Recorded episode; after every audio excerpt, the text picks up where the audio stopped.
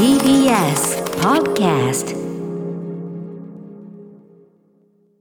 時刻は7時42分。TBS ラジオキーセーションに生放送でお送りしているアフターシックスジャンクションここからは新概念提唱型投稿コーナー。金曜日は2021年もこちらの企画。中小概念警察。はいさあということでちょいぐいぐみね、えーおなじみの感じで入ってみました、えー皆さん毎日数えきれない数の言葉を使っていると思いますがその言葉の意味ちゃんと分かって使っていますが中には意味というか別に意味というかニュアンスその慣用句だからってこう使ってでもよく考えるとこの言葉おかしくねとか、なんか意味も分からず使っているパターン結構多いんじゃないかなんていうねことがありますよね。この間も我々あのうううちでのんびりしてたんですけどある時いきなりこう大学芋ってみたいな。まあ、そんな話題が出てないしね、まあしうん、大学芋の由来なんて調べてああでもないこうでもないやってたりするわけですねこれね。はということで、まあ、皆さんもですね、えーあるんじゃないかと。その、ね、無考えに使って。で場合には大学芋は別にいいですけど場合によってこの言葉はちょっと今後は使うのはどうなのかみたいなこともあるかもしれません。そんな感じでですね、えー言葉の数々を取り締まっていくコーナーでございます。で課長がこうやってね、まあ、冤罪を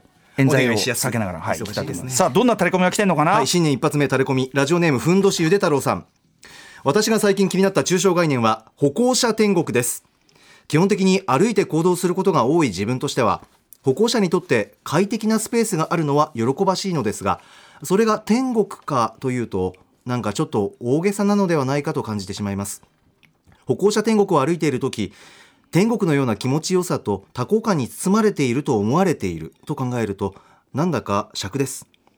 歩行者がやたらと歩きにくいスペースを歩行者地獄とは言いませんし高速道路などの車がブイブイ言わせるスペースを自動車天国とは言いません。どうかこの抽象概念を取り締まってください。デカ長いかがでしょというタレコミが来ておりますが、はい。あのーですねこれあの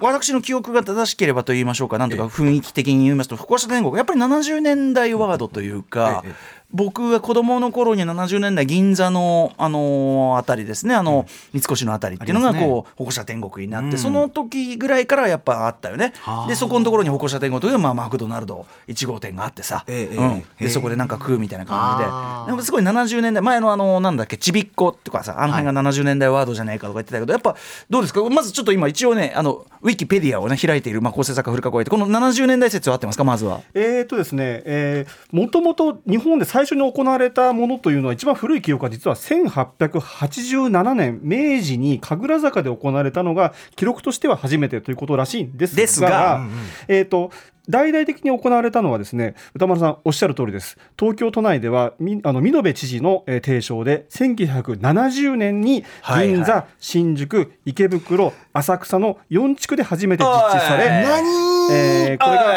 えー普段の2.4倍に当たる見延70都知事ねおい見延都政おい、うん、びっくりするといや思うんですけどそんでね見延さんもあの、はい。いやそれでですねで78万人だって人手が。あそうですか、でね私のやっぱりその感覚やっぱ70年代この感覚を取り、ねあの振り返って思うにですねこのまず歩行者天国まあそれ70年代のものとするならばですよ、え。これその反対語としてねそのえっと歩きにくいスペースを歩行者時刻とは言いませんし交通、車が通るところを自動車天国は言いませんけどこれの反対語は、多分交通地獄なんですよ。歩行者天国の反対は交通交地獄通地獄つまりその、えっと、モータリゼーションがまあ進行して要するにその車を持つ車社会っていうのが進行していく高度経長せあの経済成長の中で、えでその中で非常に多分その自動車事故とかも大きく増えた、えーという中でそのまさに交通事交通地獄ってワードがやっぱり70年代のある種の流行語というかその世相を表すワードで子供ながらに交通地獄っていうのがあって交通地獄に対する歩行者中心のその場所であるということで交通地獄に対する歩行者天国なのではないかというのが私のなんとなく70年代この当時子供ですよ。子供だからそんなことは考えてないけど、多分そういうことじゃねえのっていう感じがするがさあウィキのペディアどうでしょうか、ウィキペディア的に言うと歌丸さんほぼ合ってますが、えー交通地獄ではなく当時交通戦争という言い方をされていたそうです。でまさに高度経済経済成長時代に、えー自動自動車の急増による事故の急増が、まあ、これが交通戦争と言われあとまあ環境問題の配慮もあってこういった見延都知事のその、えー交通あの歩行者天国につながっていったと。そうスモッグがね非常に問題になってました。高化学スモッグなんて非常に問題にもなっておりました。そうなんです。70年代まさに公害問題非常にこう一般にこう浮上した時代でもありますので。というようなのを踏まえてのまあ歩行者天国。いかにも70年代的ネーミングといったところでこれはそのだからその元の漢字が分かんないとでも交通戦争じゃあ今終わったかそんなことはないわけですよね。ね。ドライブレコーダー必須です。そうです。ね。ルームミラー型ドライブレコーダー、ね、いかがでしょうっていうねことですから。はい、取り付けも簡単ですっていうねことになっておりますから。なるほど。交通戦争ありき、うん、ちなみに山本さん、はい。えー歩行者天国の思い出などは？思い出？僕は歩行者天国が苦手です、苦手ってなんだよ。歩行者だだけで溢れてると逆に苦手です苦手ってなんだよ。苦手ってなんか人がこうなんだろうな四方八方に逆に言うとあの動き動けるじゃないですか。あこう自由に。流れなき。流れなき天国じゃない。秩序なき。はい。ー。もう放たれてる感じ人が人間が。でも四方八方にそのこうもう本当に無秩序にこう動いてる状態はい。が俺は好きじゃないな。なんだよ。あのさ歩行者天国ってそんな密度で動いてねえだろ。もうちょっと空いて休んだろ。日の感じだと。そんな。道によってはですよ。え広さによっては。ごなんかねそれ好きじゃないな。ごった返してないでしょ別に、まあ、歩行者天国そこまでいどこどこの歩行者のこと言ってんの天国じゃ日うんなんだろうね。本当？ただいやそのもちろんそのなんだやれなんとか大会花火大会の帰りだなんだろうね。あの大行列ああいうのあれは秩序だったるけど怖えじゃん。怖い。俺あれ嫌なのよ。そのさ自分が意思と反して歩かなきゃいけないのってすげえ。ああわかります。じゃあまあ実際事故とかも起こりやすいしね。ねだからそうだから、あのいやその無秩序結構じゃないそれもう。だからもうバーンドーン。あの人間避けるからねまあ避けるって言ってもやっぱりよ ける人と避けられない人とかもいるし俺は結構好きじゃないどんな密度のどんなさどんなブラウン管運ブラウン運動あブラウン、うん、してんだ一人一人が察しながら動かないといけない環境、あそう。なかなかですね。あそうです。ねそれだったらまあそんなじゃないあのぎ銀座とかの今そんなじゃないとやってるよね今まだね。やってるあやってると思います。はい。ちなみに歩行者天国、まあそのえっと、僕は歩行者天国ってフルワードで言った時はやっぱりその銀座が浮かぶんですよ、ええ。なんだけどこれ不思議なもんで、歩行天っていうとこれは原宿の代々木公園のですねこれ今もうない？これやってない？やってないか。あそこの代々木公園のところが、まあ、歩行天っつってあの公園あのよなんだあの見逃し通りにつながっていくとこ、ええ。あそこがあれになってでそこでそのいわゆるこう竹竹の子族そしてこうローラー族そしてそこに日本で最初のブレイクダンサーたちが現れたわけですよ。すごい時代でそこにそのまさにアメリカからやってきたそのワイルドスタイルご一行がそこで、えー本当に日本の b ボーイたちと交流したりとかでそなんだっけなその、まあ、クレイジー A さんねその日本のそのブレイク b ボーイたちのあの草分け的存在がそのなんか海外のいたジャーナリストにあんたたちみたいのをそのアメリカでは b ボーイっていうのよっていうふうに言われたっていうふうに。でまあそのうアキラさんってあのクレイジー A さんとか、えー DJ クラッシュさんとかもねまあ後に世界的な存在になってクラッシュさんとかはそこにいたわけだけどじゃあなんで感化されたかっていうとやっぱ最初はフラッシュダンスなんでね。フラッシュダンス。フラッシュダンス、フラッシュダンス、あのもう1983年の大ヒットですよ。映画。えー映画フラッシュダンス、フラッシュダンスの途中で、えっと、要するにクライマックスにちょっと伏せ伏線になってるんだけど、主人公が路上で、当時その、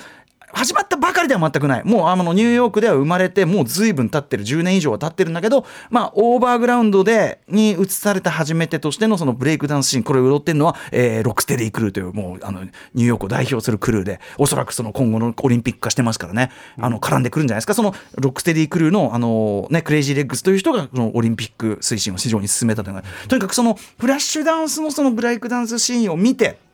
でみんな真似しだした。そのやっぱクレイジー A さん曰く今までのダンスと違う何かこう非常にこう、まあ、攻撃的で、まあ、男らしいものを感じたみたいなことを言ってましたけどね。でその後に順番的には映画の制作順とは逆ですけども、えーワイルドスタイルというそのヒップホップシーンの黎明期を、まあ、ドキュメンタリー的に可視化した、まあ、劇映画なんだけどドキュメンタリーに可視化した映画が日本にクズイエンタープライズという会社で。しかもこれは世界で劇場公開一番日本が早かったんです。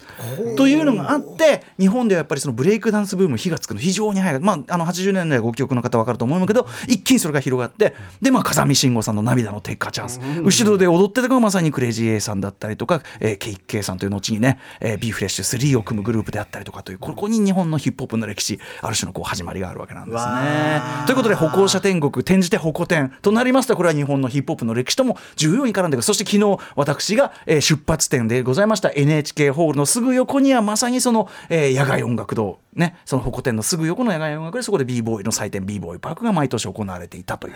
そんな話もあるわけなんでございます。いいこと聞けた。あこんなお時間になってしまいました。はい、デカ長、今日もありがとうございました。はいうん皆さん、引き続きタレコミお待ちしております。メール募集しております。メールアドレス、歌丸アットマーク tbs.co.jp まで、採用された方、番組ステッカーお送りします。もう一つ豆知識を言っておきますと、えそのくずいエンタープライズ、そのね、やっていたくずいさんという方が、カンヌ映画祭でワイルドスタイルというのを、そのヒップホップ映画、もうパイオニアですよね、クラシックです。それをいち早く買い付けた。この理由はなぜかと言いますと、えー角川映画、野生の照明のニューヨークロケの際にコーディネートをしたのがそのくずいさんで、で、そのニューヨークロケの際に、まあ、ブロンクスロケとかもあって、その様子を見たときに、そのブロンクスでまさに黎明期のヒップホップ見て、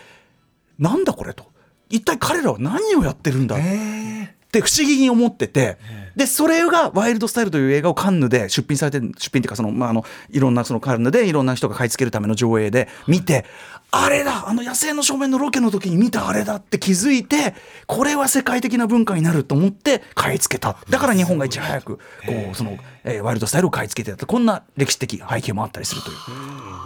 こんなあたりもですね、えーライムスター歌丸の超ラップ入門ね、えー NHK ブック出版から出ております。こちらなんかにも書いてありますというね。デカ長が素晴らしいタレコミいただきました。何のコーナーだっけ？はい、中小概念警察でしたありがとうござい